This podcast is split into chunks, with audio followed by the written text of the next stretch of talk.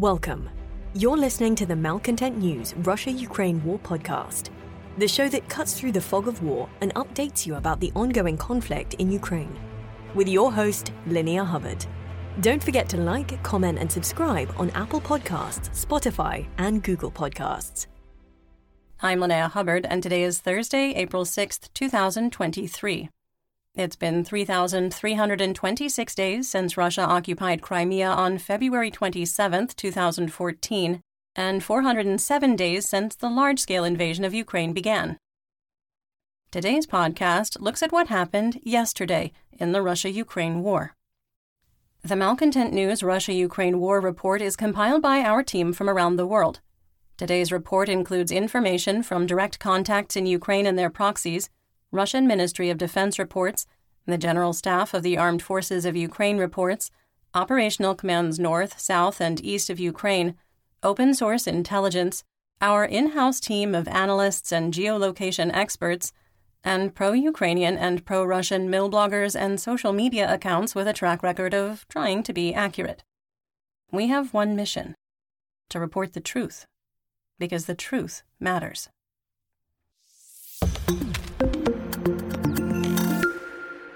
Let's start with our assessment of the current status of the war. First, we maintain there is a significant chance of a large scale Russian missile strike between April 6th and April 14th due to current activity by the VKS and Black Sea Fleet and the upcoming religious holidays of Catholic Easter and Orthodox Easter.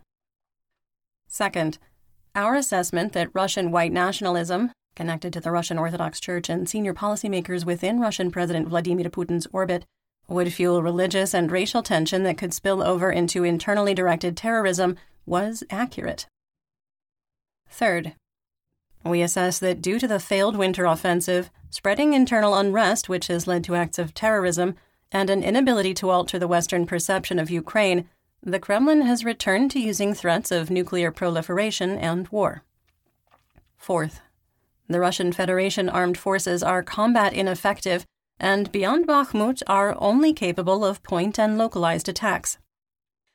Fifth, we maintain that the Ukrainian defense of Bakhmut has reached its final phase, with Ukrainian forces completing a retrograde maneuver to what is likely the last strong defensive line in the city.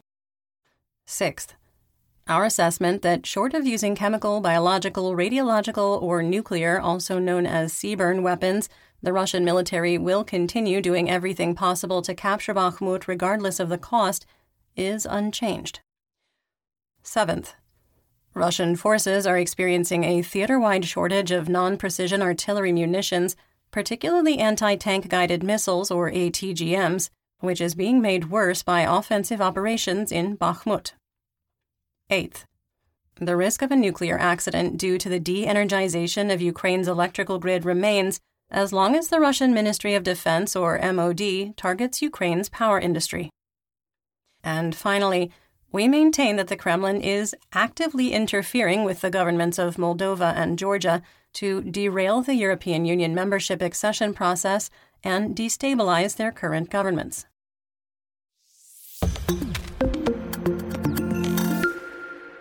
One year ago yesterday, on April 5, 2022, there was little information or change, with Russian forces entering an operational pause after their withdrawal from Kiev, Chernihiv, and areas of Kharkiv, and completing their withdrawal from Sumy. Intense fighting continued in Mariupol, near Severodonetsk, Popasna, and Rubizhne.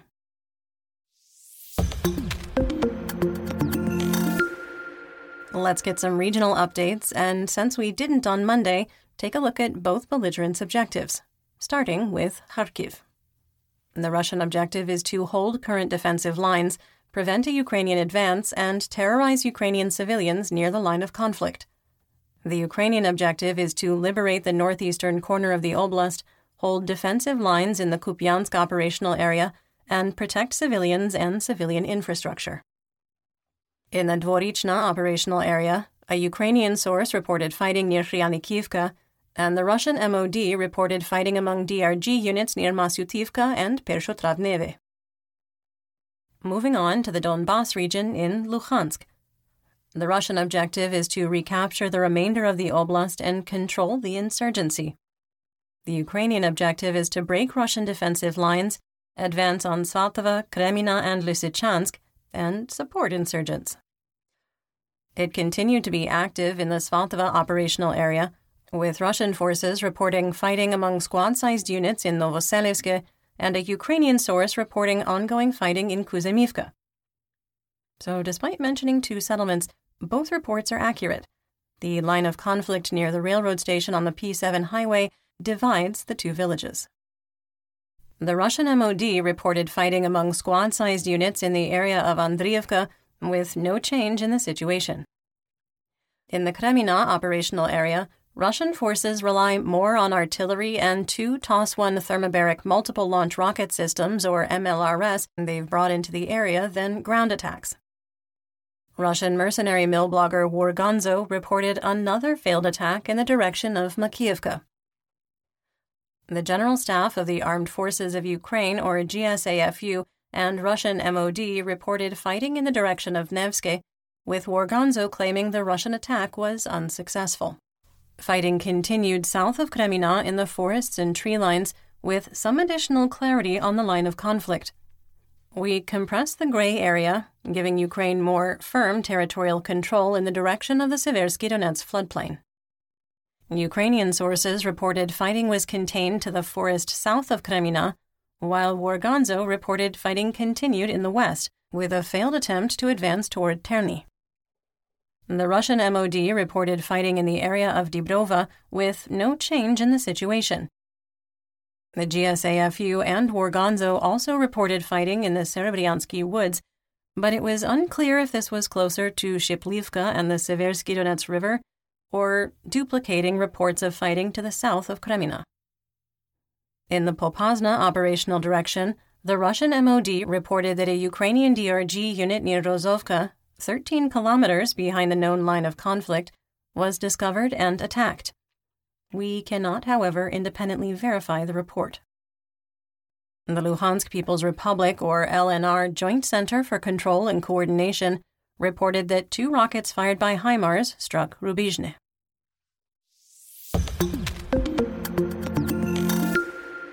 In northeast Donetsk, the Russian objective is to capture Bakhmut, set conditions to attack Kramatorsk, Slovyansk, and Siversk, and capture the entire region.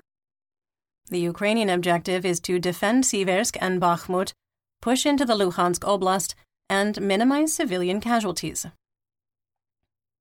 In the Siversk operational area, limited fighting south of Spirna in a disputed tree line with shallow trenches continued. There was no change to the situation.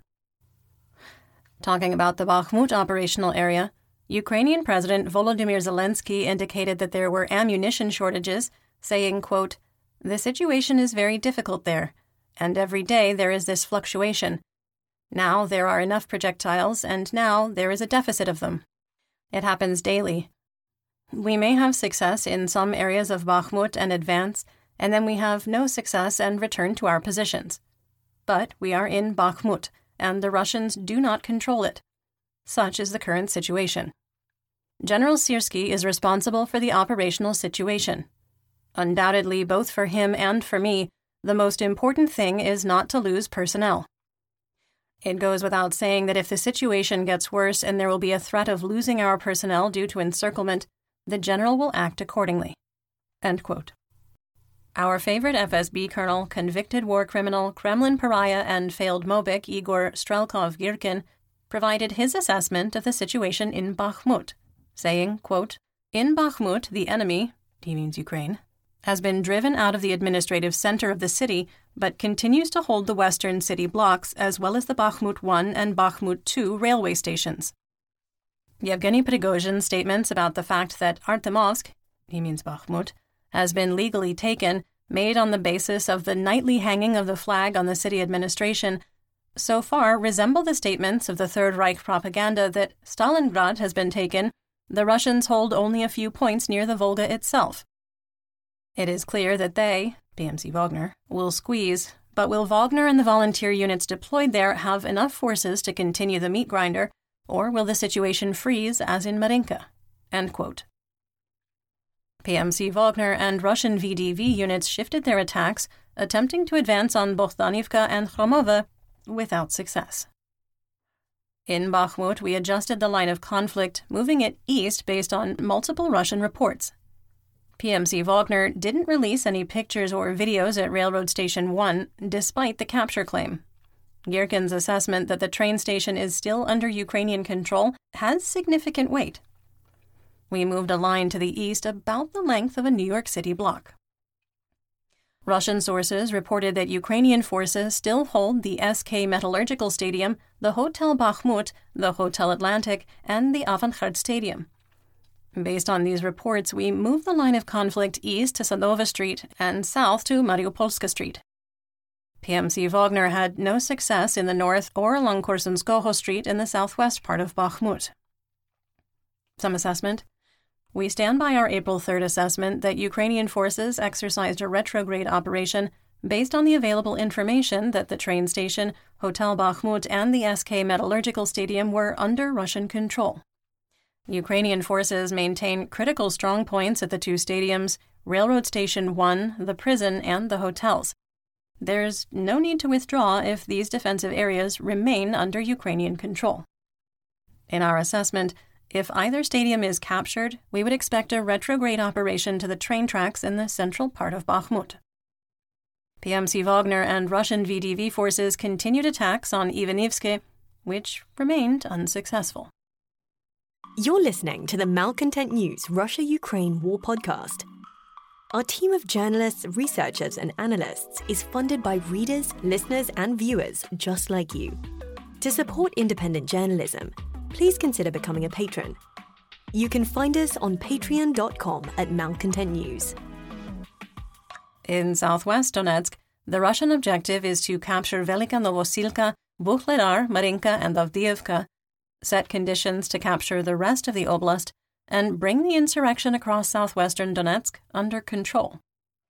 The Ukrainian objective is to lock Russian military assets in place, defend the existing line of conflict while finding and exploiting weaknesses, destroy troop concentrations and command and control sites, interdict supplies, and disrupt logistics.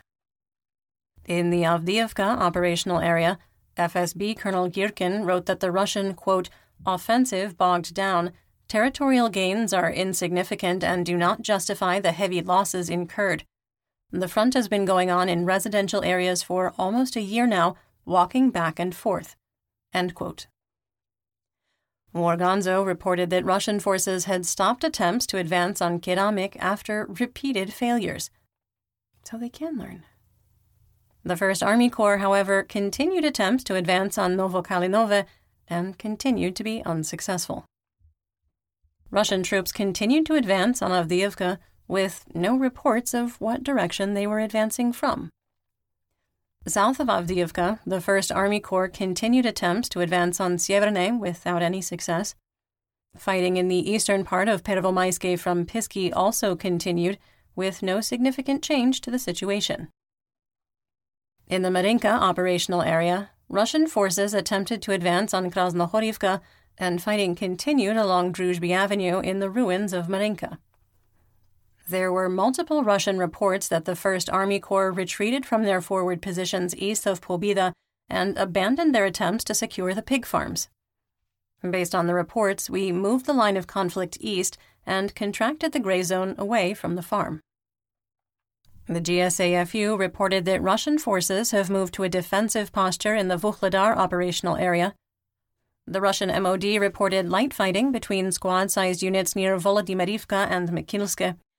The Russian MOD also reported light fighting near Mirna, without specifying which one.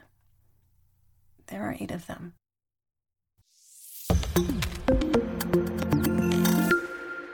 Moving on to Zaporizhia. The Russian objective is to prevent a Ukrainian offensive into Zaporizhia and integrate captured territory into the Russian Federation. The Ukrainian objective is to liberate Russian occupied areas, prevent further Russian advances, exploit weaknesses on the line of conflict, and protect civilians. War Gonzo reported that Russian forces launched an offensive in the Huliapola operational area, launching an attack from Dorozhnyanka, advancing on the T 401 highway to Huliapola. Our team's first response on seeing this was that Russian collaborator and occupied Zaporizhia administrator Vladimir Rogov was behind the claim. To say we were surprised that Rogov did not mention any fighting in the area was an understatement. Some assessment here. War Gonzo does engage in disinformation, although typically not this overt. We can't identify a second source for the claim, though, and if this were accurate, Rogov wouldn't keep quiet about the success. So, fake news? Yep, fake news. Insurgents reported that Tokmak, Molochansk, and Mirne, the one 10 kilometers north of Melitopol, were hit by rockets fired by HIMARS. At the time of recording, there was no additional information on what was being targeted. Local officials reported that Maxim Zubariev was transferred to Crimea by aircraft after being severely injured by a car bomb. Local doctors did not have the resources to stabilize Zubariev, and his prognosis is reportedly grim. Rafael Grossi, Director General of the International Atomic Energy Agency, or IAEA, met with Russian officials in the city of Kaliningrad in Russia to hold negotiations concerning the security of the temporarily occupied Zaporizhia nuclear power plant. Grossi said he intended to travel to Moscow to discuss the issue further.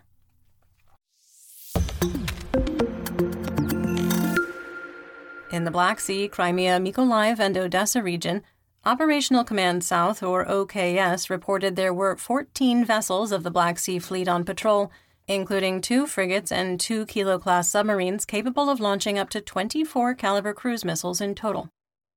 The Russian Ministry of Foreign Affairs released a video showing ongoing repairs to the rail section of the Crimea Bridge.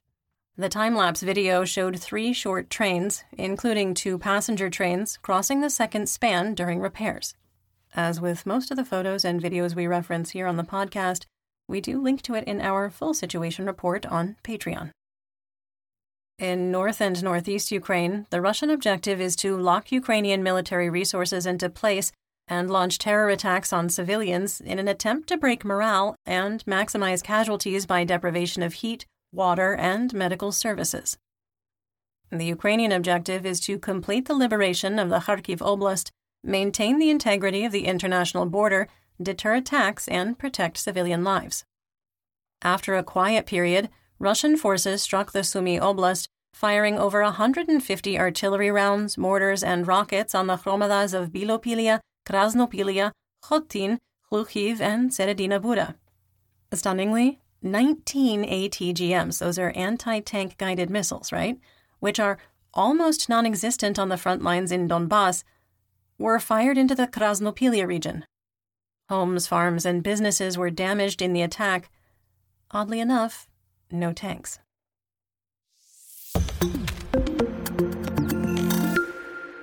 On the Russian front, ethnic unrest among Muslim minorities is growing in Zyazikov Yurt in the Ingushetia region, which borders Chechnya, Georgia, and the North Ossetia Alania Republic, two OMON officers were killed and six wounded in a counterterrorism operation against suspected Islamic militants. Rosgvardia forces, that would be the Russian National Guard who report directly to Russian President Vladimir Putin, have taken control of the anti terror operation with additional soldiers arriving in the region. Local officials claim that three militants were killed. A video was circulating on social media of a terrified young woman claiming she was hiding in a basement due to area shelling near Belgorod. She claimed that the windows in their home had been blown out and a fire was burning in their yard. The video was posted on a social media account with no history of sharing misinformation or disinformation. Russian sources claim the video is from the border town of Novaya Tavolzhanka near Shebekino, and that shelling damaged three homes and three cars. Fire erupted in a Russian Ministry of Defense satellite building in Moscow, with officials claiming an electric tea kettle caused it. Apparently, drinking tea in Russia is very dangerous, even when there's no polonium involved.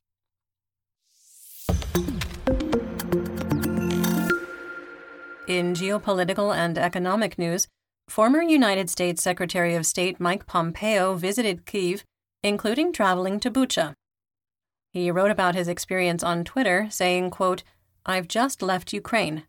I've seen the damage caused by Putin's invasion, and I've been inspired by the bravery of the Ukrainian people. One thing is clear helping Ukraine end this war is in America's core interest. Supporting Ukraine isn't about abstract ideals like global democracy, it's about strengthening our national and economic security. If Putin wins, he'll control critical exports to the U.S., and he'll be on the brink of a broader war in Europe. We can't let that happen. The Ukrainian people have endured indescribable suffering, but they're resilient. They're not asking for American troops, just our support. We should give it to them. Russia's dependency on China has increased, with the Chinese yuan now the most used foreign currency within the Russian Federation. The ruble dipped to an exchange rate of 81 to 1 US dollar, continuing a trend that started in December when a price cap was placed on Russian natural gas, crude oil, and refined fuels. We had reported that the price cap and the challenges shippers have faced to secure insurance when carrying Russian fossil fuel cargo would create demand destruction for the ruble and depress its value. The decline is occurring despite extraordinary measures to create artificial demand. While there is chatter among cryptocurrency supporters and the concept of Western petrodollars that the US dollar has weakened significantly against the Chinese yuan, the US dollar was in worse shape in 2018 and 2020, and much stronger before 2016. In the 21st century, the ruble peaked during the 2008 global financial crisis, which caused the Great Recession. The shrinking ruble makes it more difficult for the Russian government to purchase materials to support its war effort. Adding to economic decline, Russian President Vladimir Putin told reporters that sanctions will last for a long time and that it will be necessary for the Russian Federation to, quote, develop import substitution, end quote. And that's what we know. Join me again tomorrow for more updates. Until then, stay safe, everyone. You've been listening to the Malcontent News Russia Ukraine War podcast. To help keep us independent, please consider providing financial support by becoming a patron. Want on demand news in your hand? Download the Google News app and make Malcontent News one of your favorites to receive breaking news updates. Thank you for listening.